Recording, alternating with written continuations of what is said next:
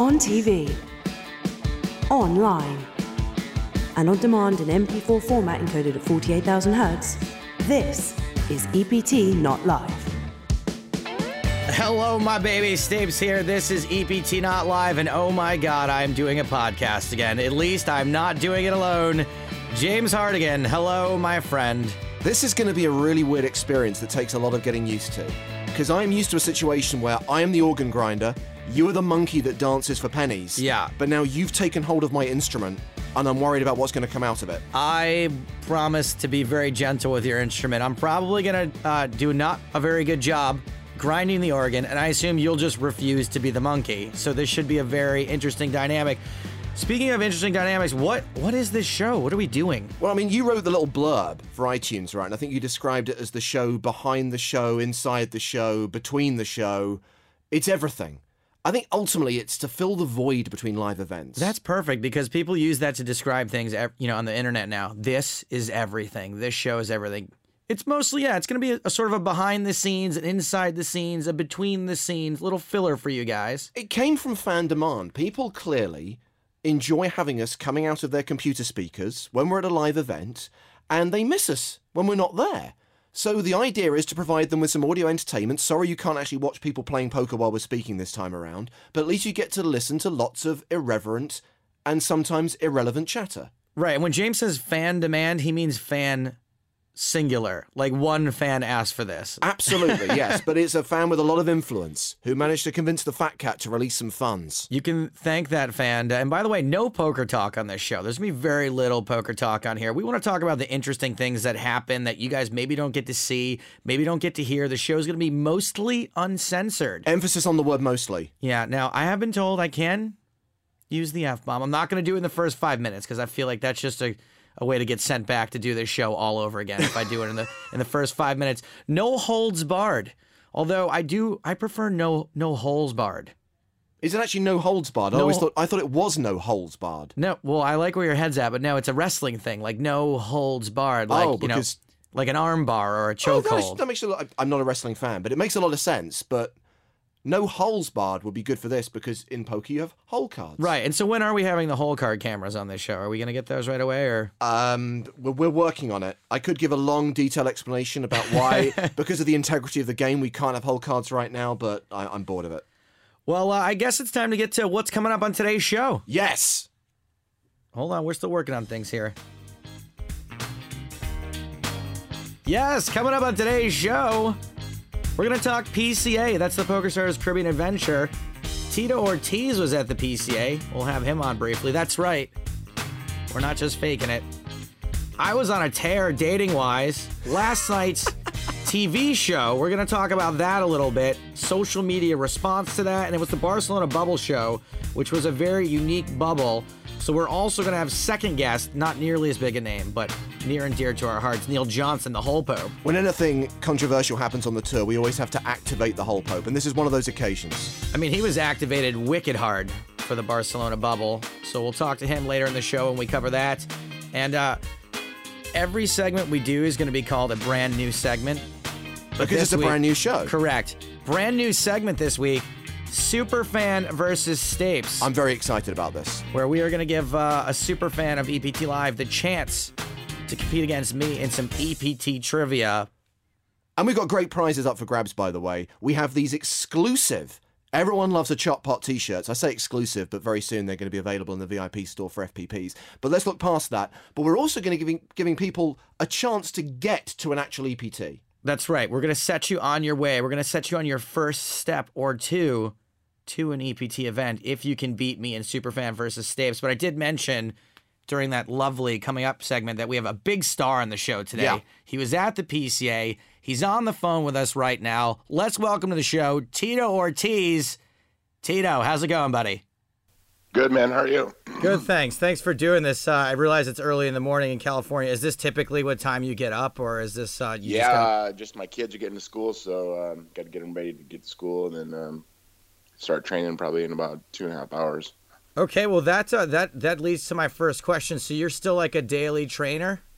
Yeah, um, well, I'll, I'll be getting ready for uh, a title fight here uh, in the middle of June. It looks like uh, at February 27th on Spike TV. Um, the light heavyweight title will uh, be up for grabs between um, Emmanuel Newton and uh, Liam McGeary, a guy actually from um, England, and uh, they'll be fighting on Spike for the light heavyweight title, and I'll get the winner. So I'm just uh, doing a little pre pre camp, getting ready, and uh, I'll be fighting in June for the world title. Oh, that's fantastic! When's the last time you fought? Uh, I fought actually November uh, seventeenth of the uh, last year. Okay, cool. So uh, you're just in the middle of full training mode. Was it? Uh, did it interrupt your training to have to go to the PCA for a couple of weeks? Um, no, I actually um uh, my fight was already over. Like say, I fought in June, or excuse me, in November. So I was uh, able to have my fight over with and, and enjoyed the vacation, uh, going to the PCA and um, Christmas and New Year's and everything. So I was able to enjoy the holidays. What did you think about the PCA? Did you get to enjoy any of the stuff on the premises, water slides, beach, that kind of stuff? Yeah, I, have been there before. Uh, it's it's amazing there. It's, it's it's awesome there. I mean, that's a, a destination everybody's ever traveled the world to travel for vacation is uh, the Bahamas for sure at uh, Atlantis. But the PCA was amazing. You know, to play in a, a big uh, tournament like that. I've never played a big tournament like that. I kind of was overwhelmed a little bit, and um, I got to able to play up to about eight hours. I was probably about 20 minutes short of uh, playing one day. Um, I'm, I'm a big poker player, or excuse me, I'm a big uh, blackjack player. I'm still learning the poker game, so I'm always very competitive, and I want to win every single hand. And I kind of realize you can't do that with poker. Yeah, poker um, takes a long time to learn. I, I you're obviously a, a, brave fella to do the thing that you, the things that you've done in your life. Do you get nervous when you play poker? Because I get this thing called poker stomach, where basically I just have to poop like 500 times before I start playing. Did you get nervous at all? Um, I, not nervous. I think uh, a little bit, a little bit anxiety. You know, I, I get uh, uh, little butterflies in my stomach. Um, but I think that's why I play. You know, uh, that's when I started playing blackjack. The same thing. Uh, but you know, I think chips compared to real money is a little bit different. But still, the same thing, when you're sitting in the main event and you want to win the whole thing, you got to play slow. You know, you got to make sure you play the right hands the right way. I know how to do that. I just gotta play a little slower. I play too fast. I play to win. I play for the uh, instant gratification of winning now. And I, I'm learning though. You know, it's a process, uh, and it's it's it's a learn prospect where I got to just make sure I learn the right things at the right time. And you know, I try to learn from some of the pros and um, try to make the, the right things happen. Yeah, for sure. I mean, uh, I mean, we go to play, right? So you don't want to just sit there folding the whole time, but sometimes that's yeah. what the game requires. You said you get butterflies a little bit. Will the butterflies be more when you sit down and play poker or when you go do this next fight? It depends how much uh, the pot is. if it's a big pot, yeah, of course I get butterflies. And I know I got a good hand, and I'm like, I don't want to push all in at the same time. You know, I kind of want to slow play a little bit. Um, you know, I, I, get butterflies when I fight, though. You know, I think it's more anxiety than anything. But uh, once it uh, it's fight time, my body's in cruise control. You know, I train so hard for the fight in general that uh, I know what I need to do. I just put my body in cruise control and I compete. Uh, well, yeah, I wish it was that easy for the rest of us. You also played in uh, Shark Cage while you were there, and I don't want to give away too many spoilers, but I can tell everyone that you ended up in the cage. That's kind of ironic, right? Yeah, no, I, go figure. Uh, it was cool, it was fun, it was a great experience. Uh, the people I got to play with, um, but being in the cage, you know, I I made one mistake, and as I say, I, I, learned the whole time I was there. I was there for the whole uh, eight days, and I learned a lot about poker. You know, I learned a lot about my hands. I learned a lot about the people I played against. Um, so it was a big learning experience completely for me. You know, I'm very thankful for uh, Poker Stars uh, for helping me out and and giving this opportunity to play. Um, uh, it's making me more interested into the poker game. I really, really like it, and it's fun, and uh, it's very competitive. And you also ran some kind of fitness thing on the beach there, right? You had like a train with Tito or something. Yeah, we did. We did a little small thing on the beach, uh, and some of the pros came out, um, and you know, and a lot of the, the family from the pros came out, and they got to go work out. We did a you know a simple, quick 15 minute workout um, for the average person. It's not simple and it's not quick. it's a little gruesome. Uh, it's not. It's really. It's like kind of like a warm up for uh, me and you know some of the fighters that uh, I train with. Uh, but it, it, was fun. It's I mean you're on the beach and the water's blue as hell and uh, and you know the sand is white as can be and it's just uh, a beautiful scenery. But at the same time the guy were able to get pushed and you know, like I said, it was only 15 minutes. It was it was a quick little warm up, but a lot of them were dying. They're like, God, my legs, I can't really walk. Went to the Poker Star party the the night uh, the next night, and they were like, God, my legs are so sore. I could barely walk, barely sit down. I'm like, that was only 15 minutes. Can you imagine if you guys had to do it for uh, eight hours a day, six days a week? Well, I know you got to. kind of- you got a big two and a half hour training session coming up. So there's one thing I'm super curious about before we cut you loose, Tito. Um, do you have any couch potato hobbies? Do you play video games? Do you ever binge watch House of Cards? Anything like that? Um, I do play video games. Um, of course, uh, Modern Warfare, um, Advanced Warfare. Um, I play that a lot. Um, I think that's one of the games I really play. I got to watch myself because you know I have twin boys who are five, going to be six, and they're really into games, and I got to kind of keep the violence down with the video games because that thing can be violent where they start re- reenacting, stabbing each other with uh, fake knives, and I got to make sure that doesn't happen. So, but um, you know, I'm a big fisherman. I love to fish. Uh, but uh, you know, video games, fishing, and training, and taking care of uh, twin boys is um, my life. All right, fantastic. I just have one last sort of personal question for you. It's that uh, you brought your your agent Tracy with you to the Bahamas, and that's I mean she's a very attractive woman. That's like bringing a cheeseburger to Somalia. Is she in fact single? Um, yes, she is. Oh, I wish I- I'd known that then. Yeah, no, I brought my beautiful girlfriend Amber too, and um, Well, I knew better than to bring her up. I wasn't going to do that. Calling it sand to the beach, I'd say call him bringing diamond to the beach, um, and that's just the way I roll. So I, mean, I, I don't know. Um, you know, the Bahamas are beautiful and everything, but I'd love to bring more something more beautiful as my girlfriend. And you know, yeah, Tracy is a beautiful woman herself, and you know, have two stunning women with me the whole time there. It's amazing. Okay, fantastic, Tito. I'm going to cut you loose, but put in the good word for me. Is that okay? Can you do that? Oh, I got your back for sure. Thanks, man. All right, good luck in the fight. Thanks, Joe. I appreciate it, man. All Have see you day. next time. You are unbelievable. and as if you could have handled any more on your plate in the Bahamas. That is true. I was a very busy boy in the in the Bahamas. Let's uh, let's do a Bahamas event recap. Yes. Event recap. Event recap. Ah, I can taste the Bahama Mamas and feel the sun burning my pale Irish skin. I can taste the Bahama Mamas too, and I'm not even talking about the drink. I uh I did really well in the Bahamas, single wise.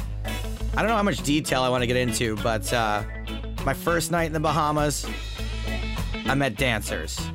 Two dancers that were there for uh New Year's Eve festivities. They had nothing to do with poker. It was great. This was the great thing about getting to the Bahamas before all the poker players did. Yeah, I mean, I think we both arrived on New Year's Day. I think you arrived in the afternoon, I arrived in the evening, and here I am expecting to come down to the bar and have a drink and a chat with my friend who I haven't seen over Christmas or New Year. But no, he's over the other side of the room already working on these two girls. Well, the thing is, I know that I have to get started before all poker shows up, right? Like, Atlantis is not the great place to meet single women because, let's be honest, a lot of single girls aren't going to Atlantis on holiday. Okay, they're going, they're going backpacking to Paris. You know, they're doing stuff that's more affordable for single girls. So the women that are usually in the Bahamas tend to be wives and daughters and hookers. And so the these particular girls were there working. They were there uh, as dancers uh, for the New Year's Eve festivities. And so luckily we were there before all the poker players. And so I had to strike while the iron was hot, James.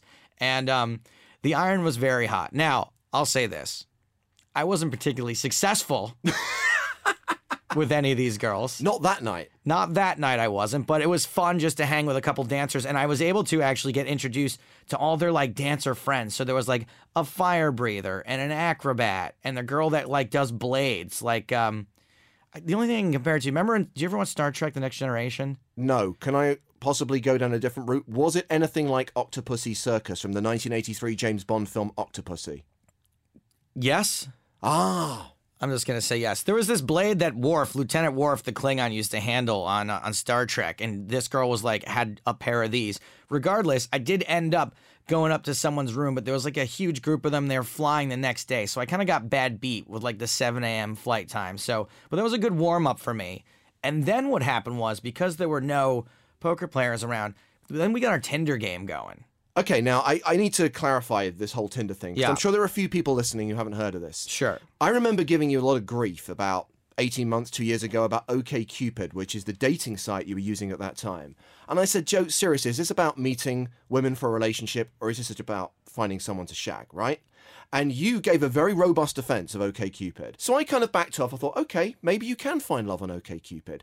You cannot make the same defense of Tinder. Tinder surely is just about finding someone to sleep with that night. I mean, certainly that's one aspect of it. People do get together off Tinder. There's a guy named Chris Day, a poker player, who's been with his girlfriend for like a year or something. They met on Tinder. Um, Really? Yes. The problem is that for men, Tinder is absolutely finding someone to sleep with. But for women, there aren't a lot of women that really need a Tinder for that. And there aren't a lot of win- women that would admit to using Tinder for that. So you have to like put on these airs most of the time of like looking for a relationship. But when you're in a in a vacation setting, there's really no, you know, no one's like pretending that it's supposed to go anywhere else. Exactly. And sorry, old git alert. I mean, this has reduced social interaction, human relationships, to making a snap judgment on someone's visual image on a screen and deciding in a fraction of a second whether you want to sleep with or not sleep with. Oh, it's terrible. Honestly, it's terrible. It, it turns you into such like a like a mean bastard. Like you just look up and you're like, ugh. Like you actually physically make that noise, and then I'm like, who am I? Who am I to say ugh to another human being? Granted, they're probably saying the same thing about me, but the way I look at Tinder, it's like this: Tinder has done to dating what the microwave has done to cuisine. Right. It's faster, but it's fucking shit, and it's probably going to give you cancer. But you still do it. I still you, do it. You were doing it at Atlantis. I was doing it in Atlantis, and I, I met a, a lovely girl at Atlantis um, who uh, who invited me out, and she was like sort of a local. She wasn't uh, a Bahamian local, but she was like from Miami, and her dad had grown up was a doctor, so she spent a lot of time back and forth to the island. Sounds like she's got money. This is going well. Exactly. Well, at least her old man had money.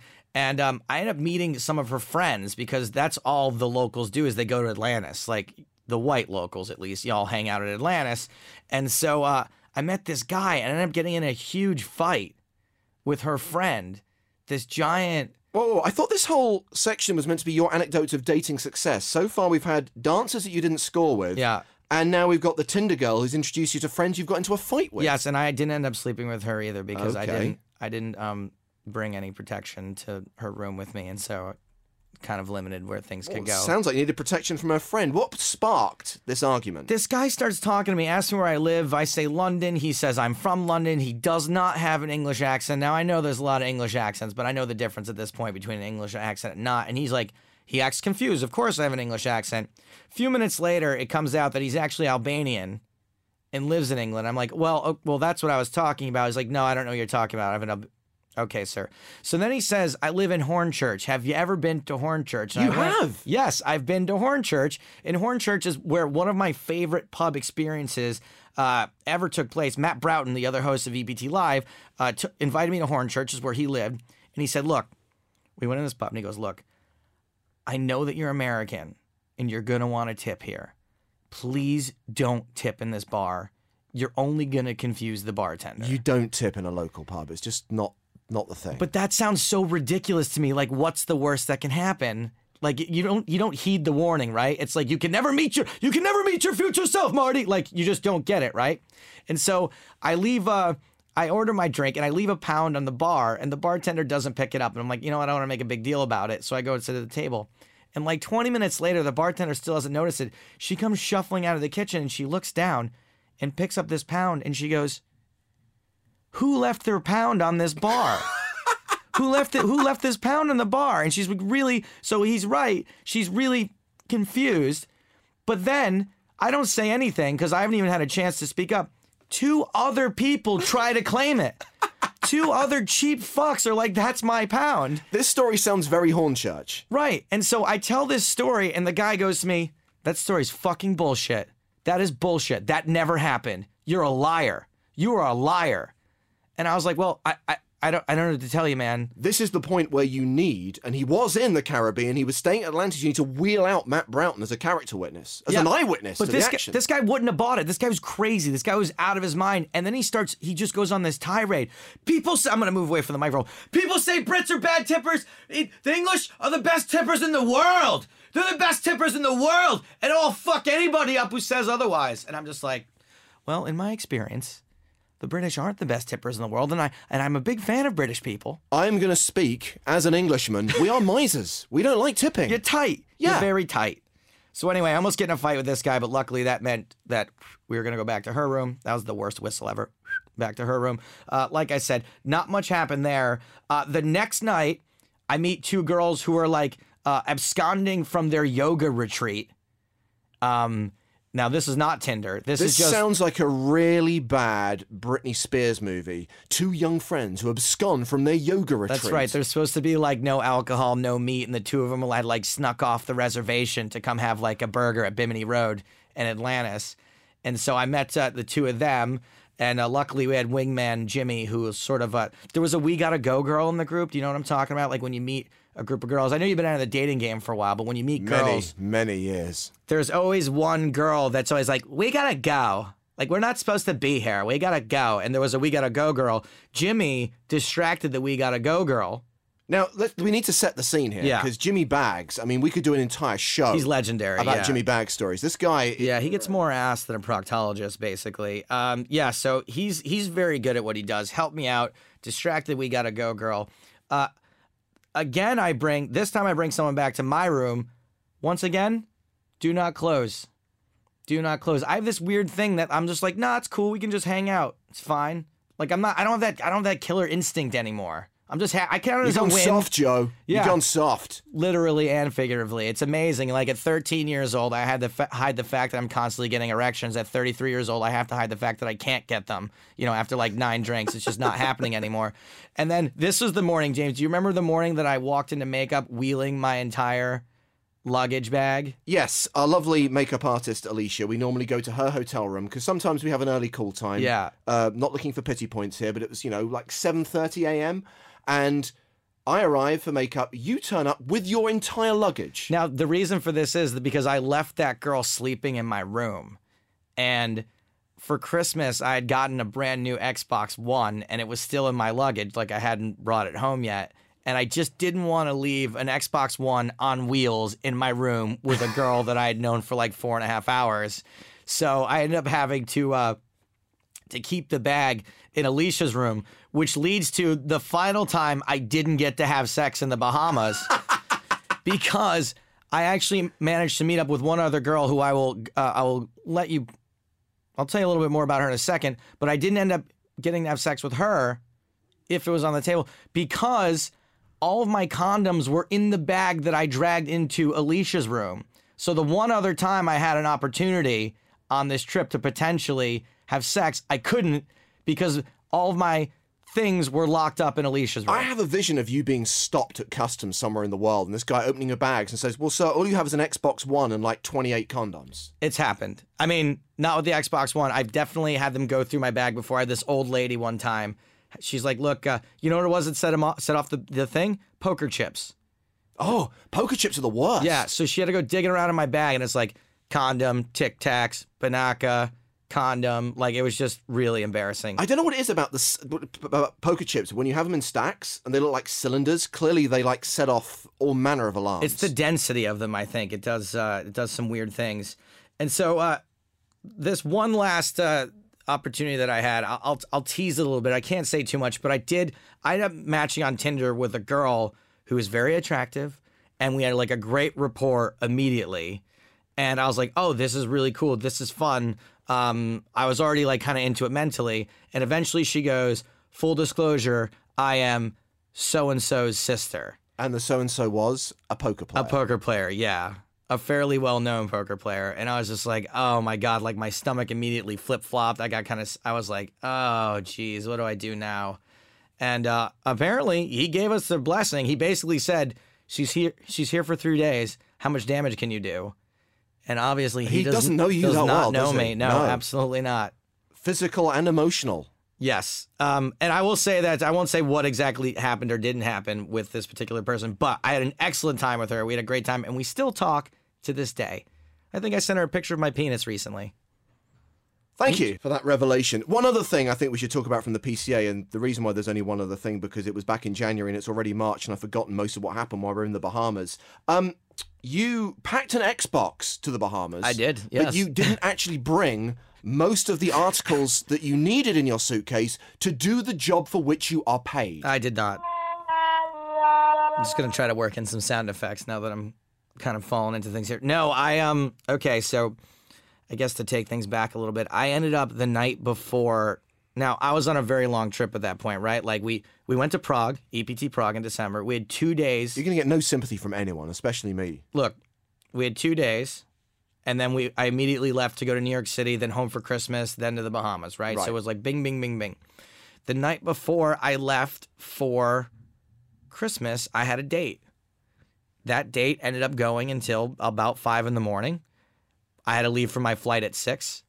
So I took a cab home, had the cab wait outside, packed, and jumped in the cab. Your definition of packing and my definition of packing are probably very, very different things. You threw stuff into a suitcase. I put stuff into a suitcase, yes. And so what ended up happening was I brought the wrong suit jacket, which was so embarrassing because we got uh, the boss of the show to spring for a new jacket for me. And in when was it in, in London. London? One that fits. One that fits, yeah, because it doesn't. It looks like I'm wearing my dad's suits now. So I have this brand new suit jacket. Forgot to bring it. Brought the old suit jacket, which looks terrible at this point.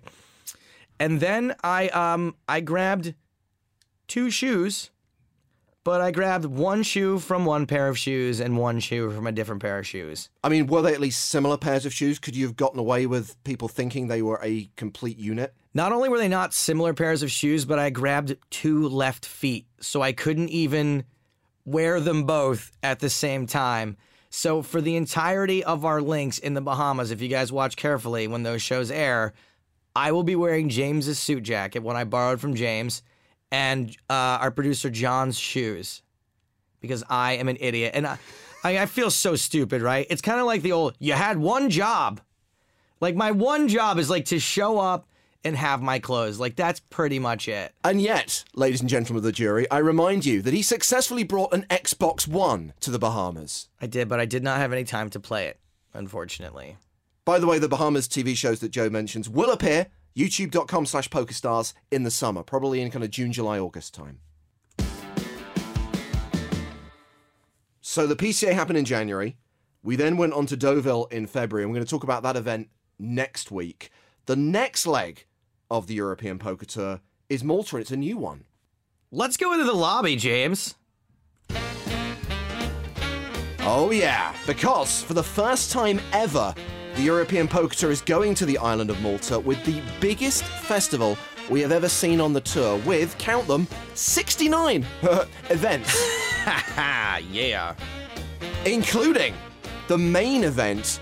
And what we want to do in our Let's Go Into the Lobby segment is tell you how you could get into that main event for a fraction of the buy-in, because we're talking about a 5,000 euro tournament here.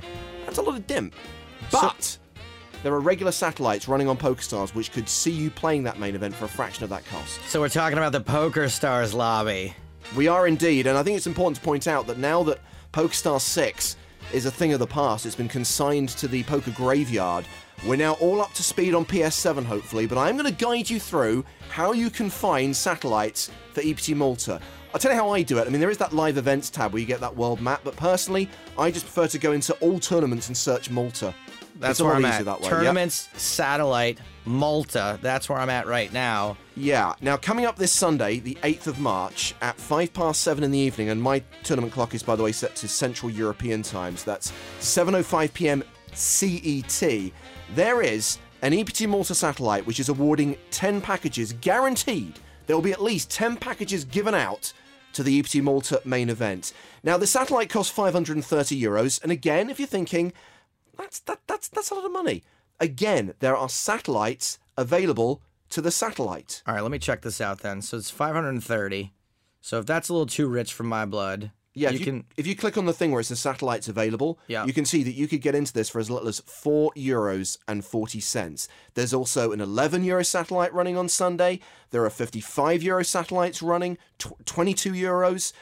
All throughout Sunday afternoon, there are satellites into this satellite. Here's the way I would do this, ready? And, and I'm no expert on this, but the way I do would do it is this. You see, we got the 530 euro satellite. yeah, There's an 82 euro satellite into that.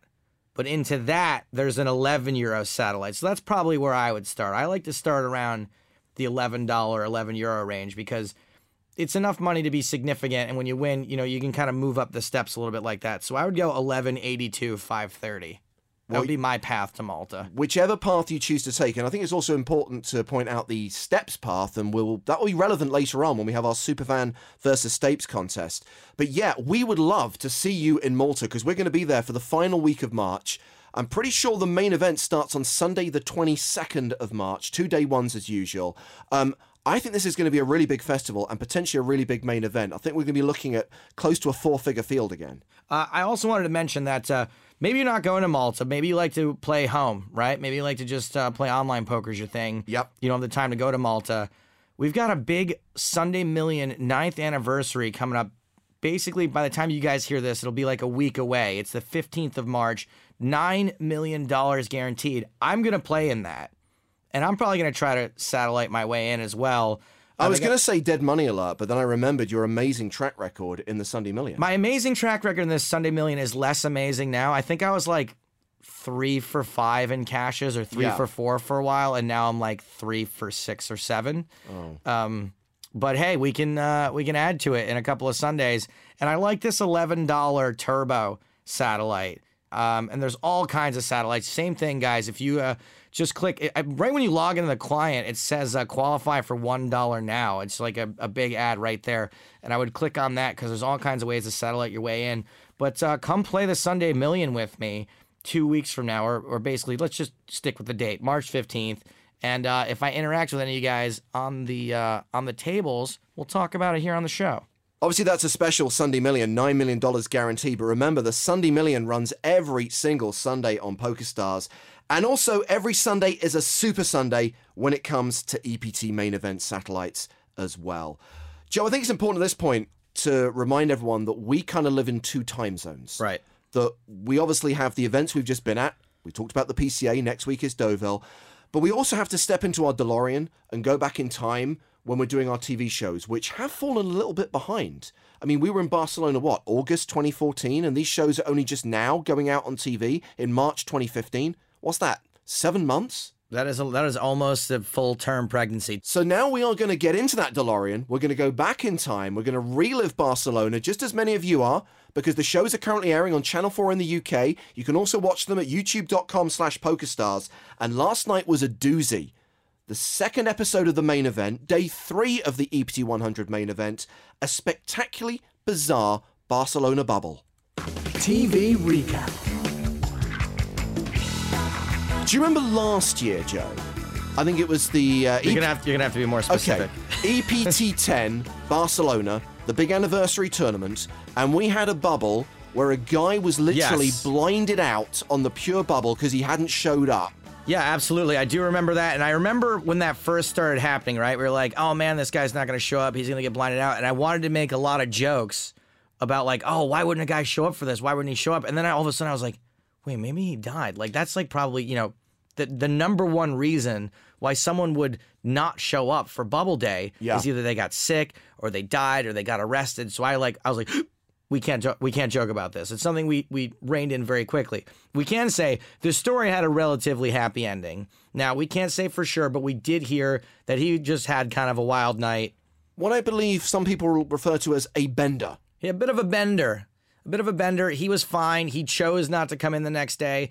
You know, it's like I, I've made this. I made this joke on the day. I made it on the TV show. Uh, but I honestly can't think of any reason why.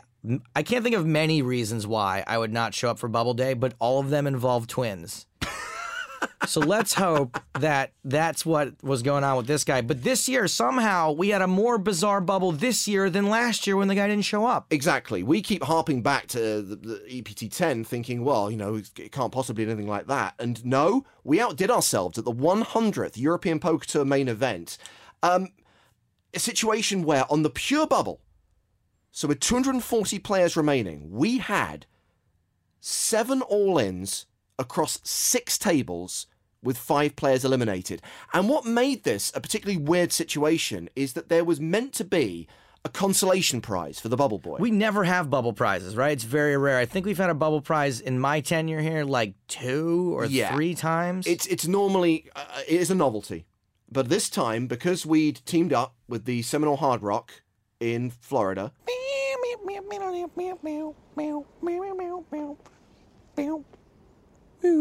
We had a guitar, a special guitar from the Seminole Hard Rock, and we also had a ticket to that event, which was a five thousand dollar buy. yeah. Yeah. So the idea is whoever went out on the bubble would win that consolation prize. But now suddenly we've got five people out in effectively the same hand because we're hand for hand at this point. So what do you do, right? Because you've got effectively four people who should min cash and one person who should get a tournament ticket and a guitar. Right. Who gets what is the question. I mean, I can't even think about it. I would need like a paper and pen just to even start. And that's why we employ people like tournament director Toby Stone and our head of live poker operations for PokerStars Europe, Neil Johnson, to figure this kind of stuff out. So now would be a good time to activate the whole Pope and get an explanation from the man himself.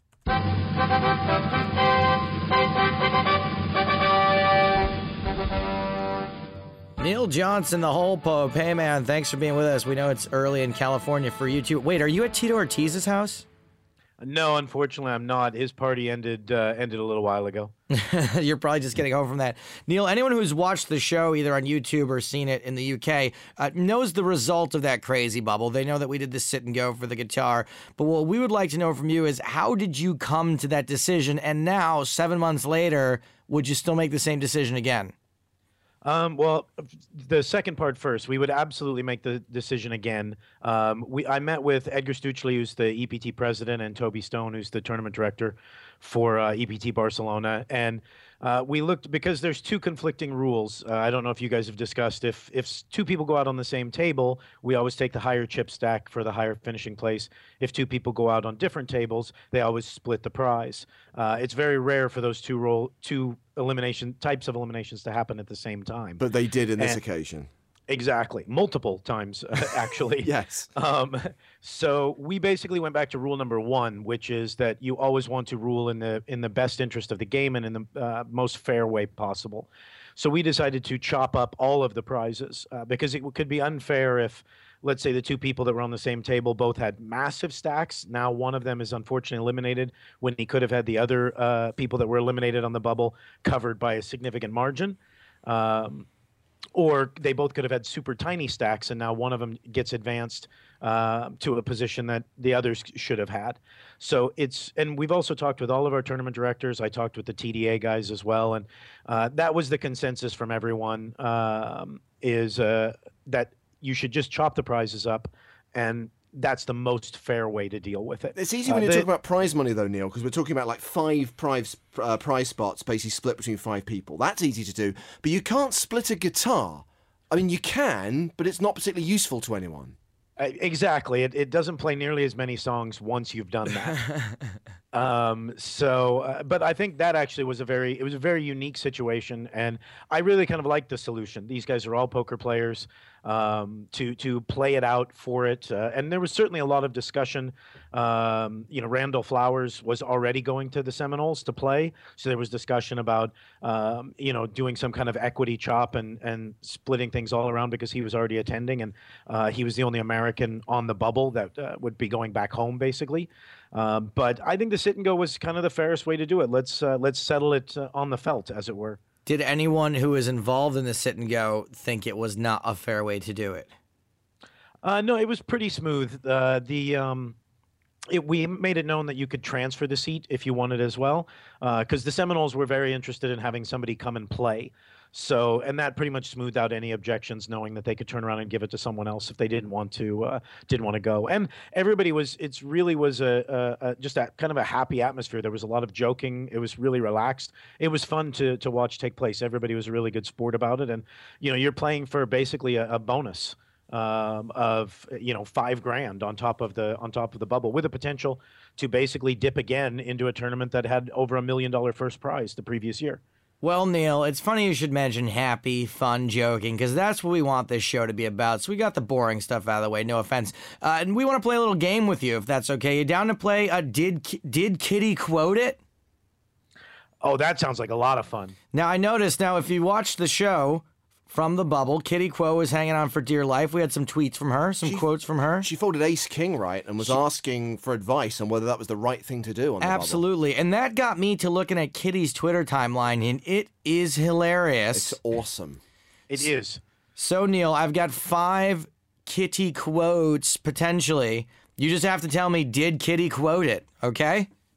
Oh God, I think I'm going to be awful at this, but it's going to be fun. Here Let's we go. it. Go. Did Kitty quote it? Number one, flying in one hour, I am already drum in the airport. This is not real. Did Kitty she did. quote it? Yes, you she s- quoted. You that. say yes, that is correct. You're one for one, Neil. Neil, if you All get if you get more than three correct, you win yourself and Everybody Loves a Chop Pot T-shirt. I have one personally. I will give you. I think we're only budgeted one per show. You can have mine. Question number two, and did Kitty quote it? Good morning. Who will set the clock base on EPT qualify schedule? That sounds like it could be a yes, but I'm going to go no. Neil's gonna go no. No is incorrect. Ah. That is a Kitty quote. Number three, and did Kitty quote it? Finally, thing hangover for all. Breakfast time survival. Yes, she quoted that. That is incorrect. Joe oh. Stapleton wrote that one before the show. Neil, you're one and two. Neil's one and oh, two. He's got that- it. My he's- T-shirt is is is hanging by a thread. It's in peril. He has got to go perfect, perfect here. Number four, did Kitty quote it? Las Vegas to fly Happy New Year 2015 countdown time. Yes.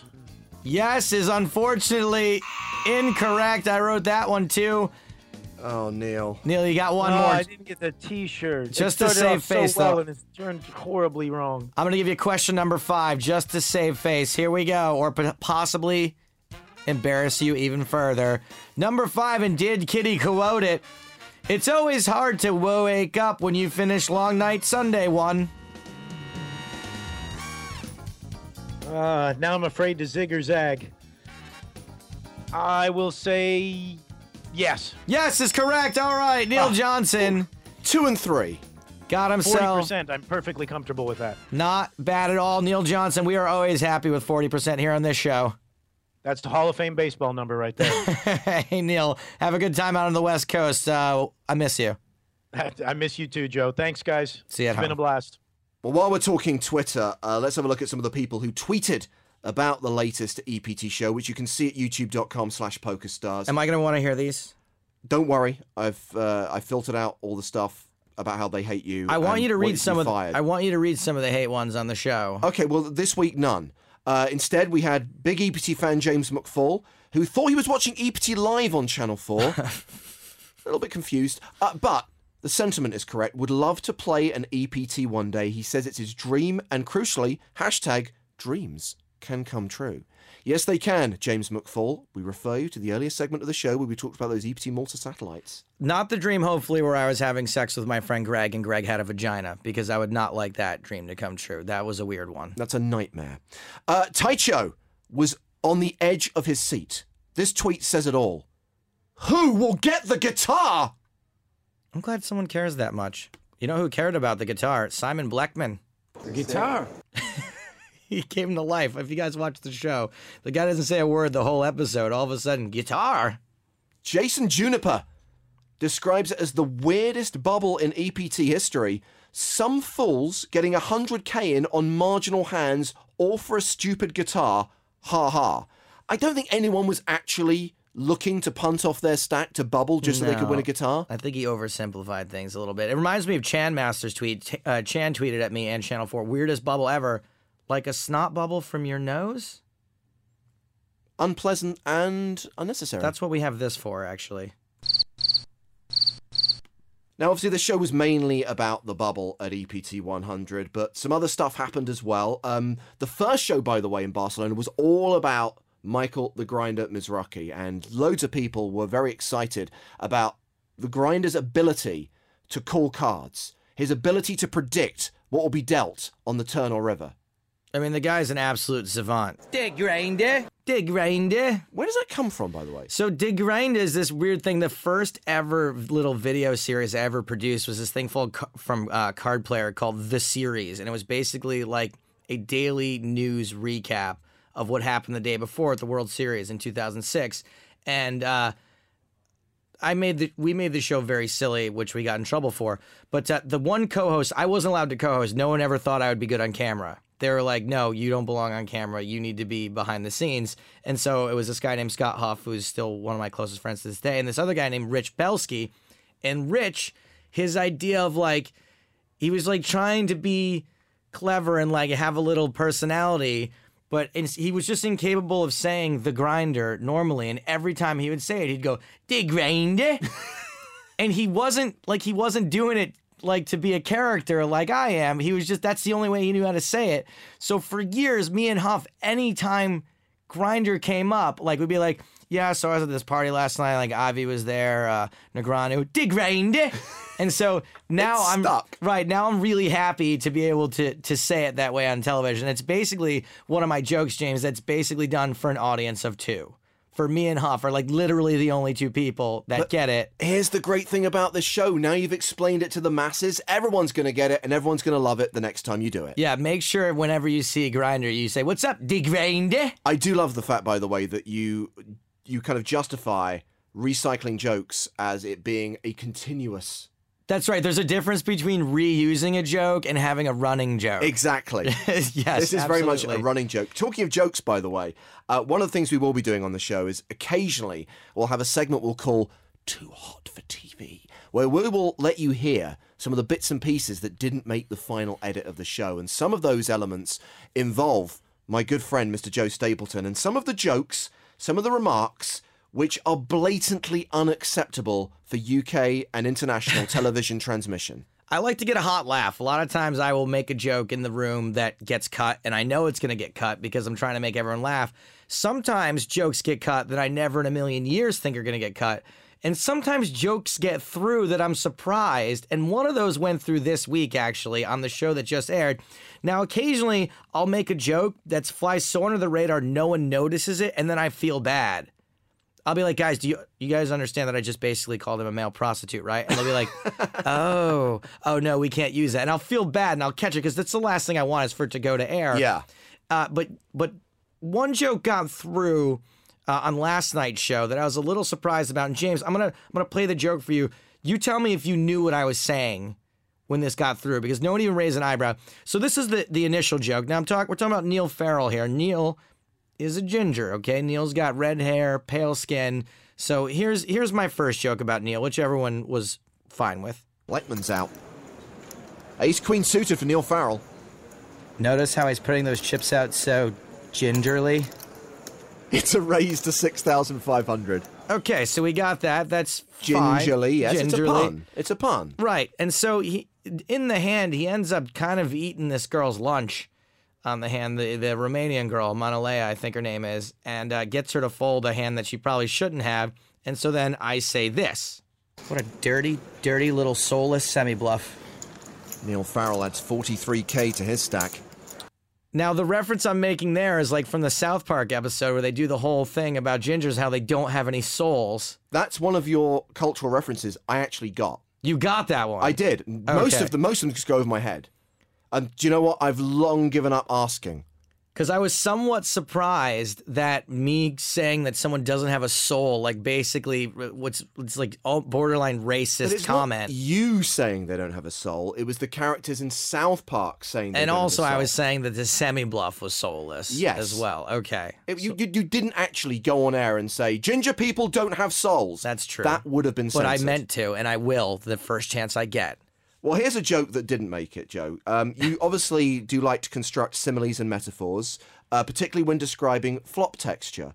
And for example, this flop's drier than the desert, for example. Right, sure. Um, and obviously, having done this job for a number of years, you're kind of running out. So you had to kind of dig deep for a new one, and you decided just to type something into Google. Yeah. And went with the first thing that came up. Yeah, so it was a very it was a very damp, very moist flop texture, and I just Soggy. wrote soggy, if you will.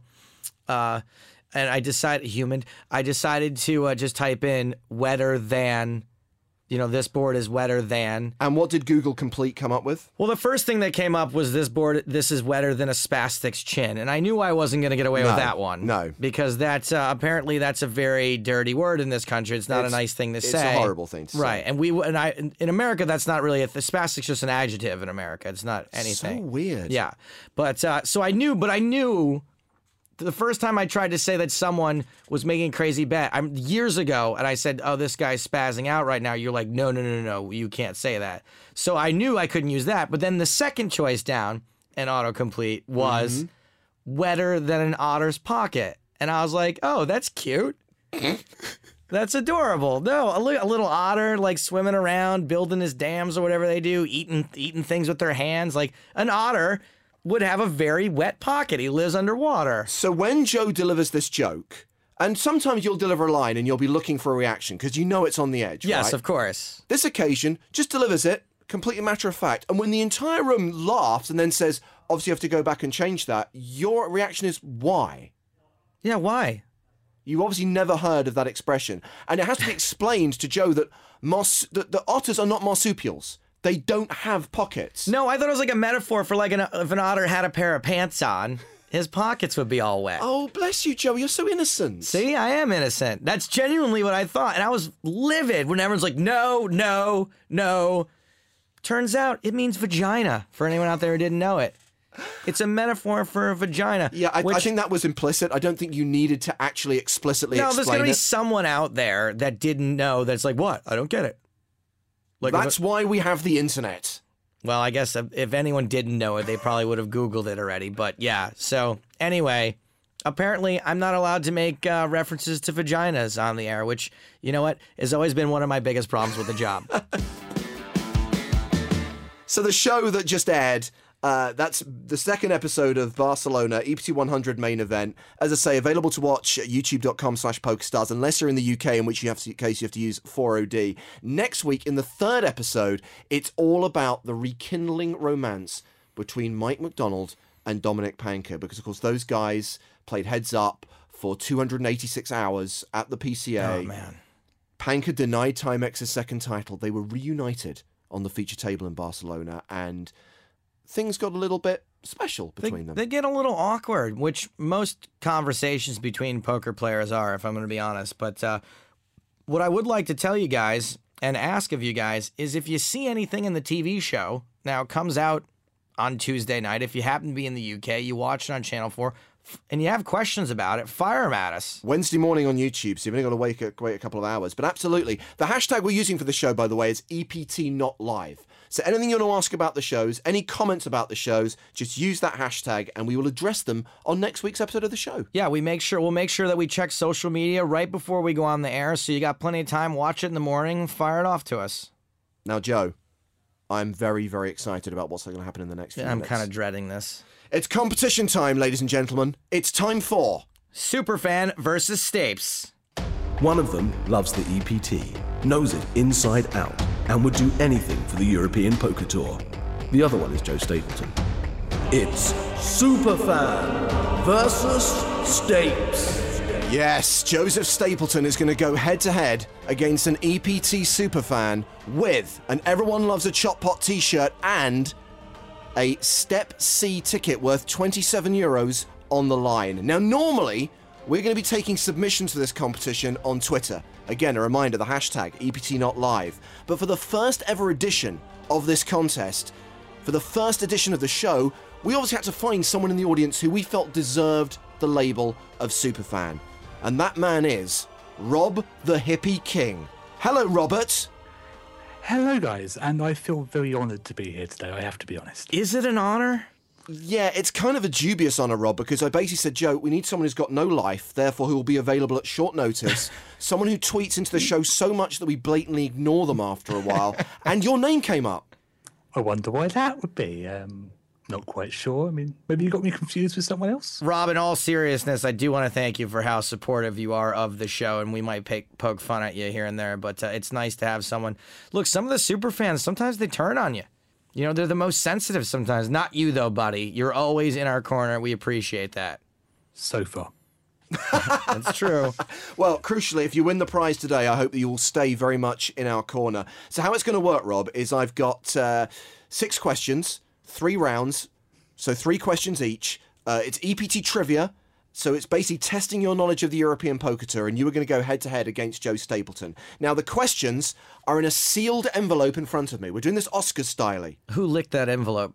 It has my saliva on it. Okay, keep it over there. Now, Joe, I want you to testify that you have not seen any of these questions. I've not seen any of these questions. Now, Rob, obviously you're remote. You're joining us via the miracles of uh, Skype. Therefore, I need you to pledge. I need you to swear on the bull dome of Lee Jones that you will not use the internet to research any of the answers to the questions. On my honour as a superfan. Okay, I'm going to open the envelope Oh, I can smell it. and start reading these questions. So, Rob, you're going to get to go first because you are our guest. You are the superfan. Uh, the first category, the first subject is season one. So, category one is season one Oregano. of the EPT. Oh, sorry. So, Rob, your question for one point. How many final tables did Alexander Stevic make in season one of the European Poker Tour? Oh, now you stumped me. Um, I think it's, I know. I, mean, I know you won a title, but I can't remember how many other final tables. I'm going to guess at three, Three is three correct? or are we completely wrong. Joe, you have a chance to steal for a point. Well, the smart money would be right because I know he made one final table is to guess one. That would be the smartest thing to do. But I also I'm thrown off now by the fact that how many is the question. So I'm gonna go with two. Yes! Oh, that is the only question I'm ever gonna get. Joe Stapleton steals a point from Rob the Hippie King and is 1 0 up. It was amazing to go so deep. And Joe, it's now your question. How many final tables did Ram Vaswani make in season one of the EPT? Four. Ah. Rob, you can steal for a point. Again, no, he got a title season one, and unfortunately, this is back before I was a super fan. So I'm going to have another stab, but this time I'm going to go two. Yep, that's sorry, I hit the wrong button. He got it. You got, be- you got slow rolled there, Rob. Back before I was born. Yeah, at least it was a good slow roll. So you're basically you're, you're one point each. You got each other's questions right. Okay. Category two, round two is EPT Live. Now, Rob, mm-hmm. EPT Live launched in Dortmund in 2007. What three languages were available? Two points up for grabs, by the way. Okay, we're going to obviously have to go with English because the English is always going to be there. Uh, I'll say French and Latin Spanish. You only got English and you don't get a point for that because it was too obvious. Joe, can you name either of the other two languages that were available for the first ever EPT Live transmission from Dortmund in 2007? German. And Russian. Dang. So Joe gets one point Yes! and has a 2 1 lead. What was the other one? Dutch. Dutch. Right, of course. I have to say, Rob, it was in Dortmund in Germany. German was obviously going to be one of the languages. I thought I was trying to throw you a softball there. Yeah, I know. Um, what can I say? Um, my, my super fandom may be in jeopardy today. Your question, Joe. At which EPT event, I want the location and I want the season or year. So there's two points up for grabs here. Okay. At which EPT event was Russian added as a language? Russian was added in Kiev season six. He was wrong and wrong. Rob, you have a chance to steal. I will take a guess that it was Barcelona season five. You get one point for season five, but it was Dortmund season five that we added Russian. So it's it, it's two points apiece Oh man. and one round left. EPT TV shows is the category. Rob King, you get to go first. Who were the commentators for EPT4 Copenhagen? This was the final table with Tim Vance singing and talking into his hat. So, specifically, the TV show from EPT4 Copenhagen with Tim Vance winning the title and being rather annoying. Two points up for grabs if you can name both Oh. commentators. Um, hmm. I'll give you a clue. You're talking to one of them. Well, that would Oh, be you come then, Jeff. on! Yeah, that, that Jesus! is a little bit easy, but I will go James Hartigan. That is Uh, correct. amazingly. And um, the other one was it? I don't know. I I know it wasn't Joe. I know it wasn't any of the guys from normal stuff. So Nick Wealthall. Joe, you can steal. Daniel Negreanu. Unbelievable. We are still tied at three points each. That was my El Toro celebration. Here we go. Here's a better one. El Choros, vamos, buenas. Final question, Joe. In which season did EPT founder John Duthie make his last appearance as a commentator? And again, two points up for grabs if you can tell me the season and the actual event. Okay, the season is season six. The event, um, Snowfest. Shit. Rob King, can you name either the season or the event? Um, I have a feeling it was season eight. Yeah, that was a horrendous one, and I think it was a Deauville event. And I've failed miserably. It was EPT 5 San Remo, but we are tied. I thought I was Three ahead. Oh. Points apiece, which means we go to the tiebreaker round. The tension is almost bearable.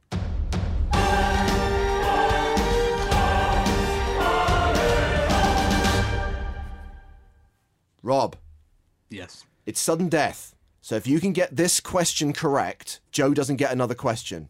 Oh. Are you ready? I am ready. Oh, good for you. Who was the first ever Italian winner on the European Poker Tour? Oh God! You're ask, asking questions all about the beginning when I, when you guys weren't streaming. so- Oh, so much whining here. Is he I is know, I super know, fan um, or super whiner? Let me give you a clue. When someone invites Whoa, you onto whoa, a show whoa. to talk about EPT trivia, you might want to do your research in advance. The depressing thing is, I did do my research in advance. Um, I bum bum bum bum bum. Has there been an Italian winner? There's been more than one. But who was the first? Who was the first? I know it's wrong, but Dario Minieri. Joe, you have a chance to steal. Salvatore Bonavena. Joe Stapleton wins! How is this possible? Hello. I feel bad. This wasn't supposed to happen.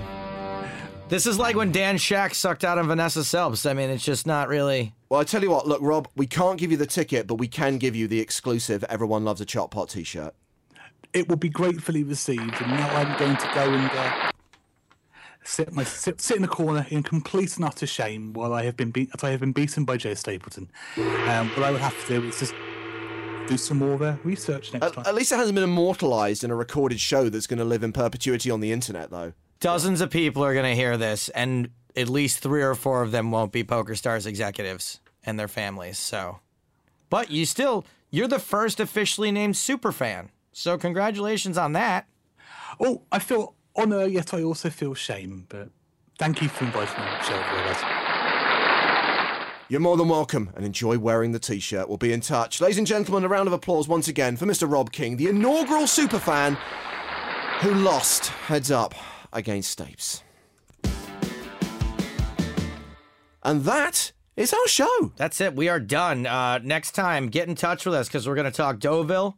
We're going to have ElkY on the show. So send in your questions for ElkY. Use Yeah. that hashtag EPTNotLive. not live. couple of things to talk to ElkY about. He went deep in EPT Deauville, so we'll talk to him about that. But also, ElkY is very much part of the new PokerStars Twitch channel. So we definitely want to get ElkY's thoughts on being a, what do they call them? A, a streamer? A, a caster, I think. call- caster, caster. He's a caster. Uh, and speaking of casting and, and team pros, I think we should welcome to the team Mr. Jason Somerville, Indeed. brand new team pro here, also has a Twitch channel. They asked me to record a little welcome for Jason Somerville, and here's a little Easter egg that no one picked up on. Now, there's some funny things in the video that you can hear. Uh, but there's also a funny thing that you can see, which you won't be able to see because you didn't watch it. And Not one person noticed it. But at the end of the video, when I lean over to click to click it off, there's a giant black dildo on the couch behind me, and not one person. They're all like, "Oh, great video, Stapes, great video." Are you sure that people didn't actually spot and just think, nah, classic Joe Stapleton? It's entirely possible, but there's always one person being like, "What's with the dildo, bro?" But anyway, yep, that's uh, that's something for you guys to check out there. If uh, Jason posted the replay of that, go check it out. Welcome to the team, Jason Somerville, and uh, that's it for today's show. Yeah, don't forget questions for ElkY. And if you want to be an EPT superfan and go against Stapes in an EPT trivia contest, tag your tweets EPT not live. For James Hartigan, this is Joe Stapleton saying, "Smell you later."